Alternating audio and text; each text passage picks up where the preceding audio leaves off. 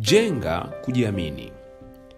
Kuna watu wengi sana ambao kama wangeongeza kiwango kidogo tu cha kujiamini basi dunia ingewashangaa sana.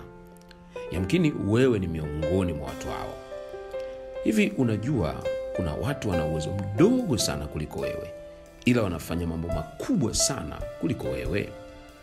Na sababu pekee ni kwamba wanajiamini kuliko wewe unavyojiamini moja ya eneo unaotakiwa kujenga uwezo wako kwa bidii ni kujiamini. Yamkini kwa kukosa kujiamini unaogopa kumpigia mtu simu ambaye angekupeleka hatua inayofuata. Kila siku umekuwa unahairisha kupiga simu hiyo umekuwa unahairisha kwenda kumwona kwa sababu ya hofu na kuogopa. Inawezekana una mawazo mazuri sana ila huyafanyii kazi kwa sababu unaogopa kufeli kila wakati unasema nitaanza kesho nitafanya kesho kutwa lakini si kwa sababu una rasilimali au nafasi ya kufanya ila kitu pekee kinachokwamisha ni hofu. Unaogopa ndani yako kwamba nikifanya itakuwaje nikifeli. Moja ya eneo ambalo lazima ulifanyie kazi kuanzia leo ni kujiamini kwako. Njia ya kwanza kabisa unaweza kuitumia kuijenga kujiamini ni kuamua kwamba kila siku utafanya jambo moja unaloliogopa ila ni la muhimu kwenye maisha yako. Hata wewe mwenyewe unajua yako mambo mengi ambayo unajua ni ya muhimu kuyafanya lakini umekuwa unayaogopa na kuyahairisha. Kwa nini usifanye kile kitu ambacho mwandishi nguli mark twain aliwahi kusema? Yeye alisema hivi fanya lile unalolihofia na hofu utaiua.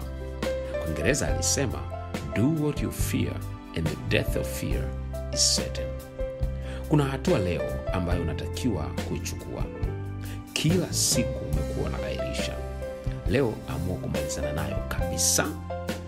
Kwa nini usijiweke huru kwa kuchukua hatua ya kufanya maamuzi hatua ya kuongea na mtu hatua ya kwenda mahali ambayo itakufanya ujiweke uhuru kutoka katika maswali ambayo umekuwa ukijiuliza na kujilaumu ambao umekuwa ukijilaumu na kuogopa ambako umekuwa ukiogopa.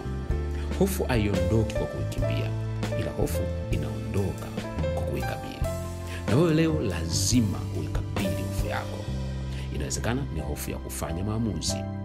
Inawezekana ni hofu ya kuondoka hapo ulipo. Inawezekana ni hofu iliyojengwa na mahusiano ulionayo inawezekana ni hofu inayotokana na historia ya maisha yako. Kumbuka hofu hizi zote haziwezi kuondoka kama hujachukua hatua. Kama kuna jambo nafikiri ni la muhimu kulifanya usigairishe tena sababu hakuna siku hofu itapotea kabisa kama utaendelea kuhairisha. Namna pekee ya kuihofu kumbuka ni kufanya lile jambo ambalo unalihofia.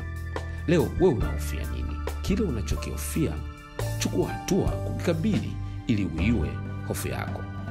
Ningekushauri kama ungependa kujifunza zaidi namna ya kujenga hofu na ujasiri tafuta kitabu changu cha kinachoeleza mbinu za kujenga ujasiri na kujiamini unaweza ukatumia mawasiliano yaliyotolewa ili uweze kukipata kitabu hiki na kitakusaidia sana. See you at the top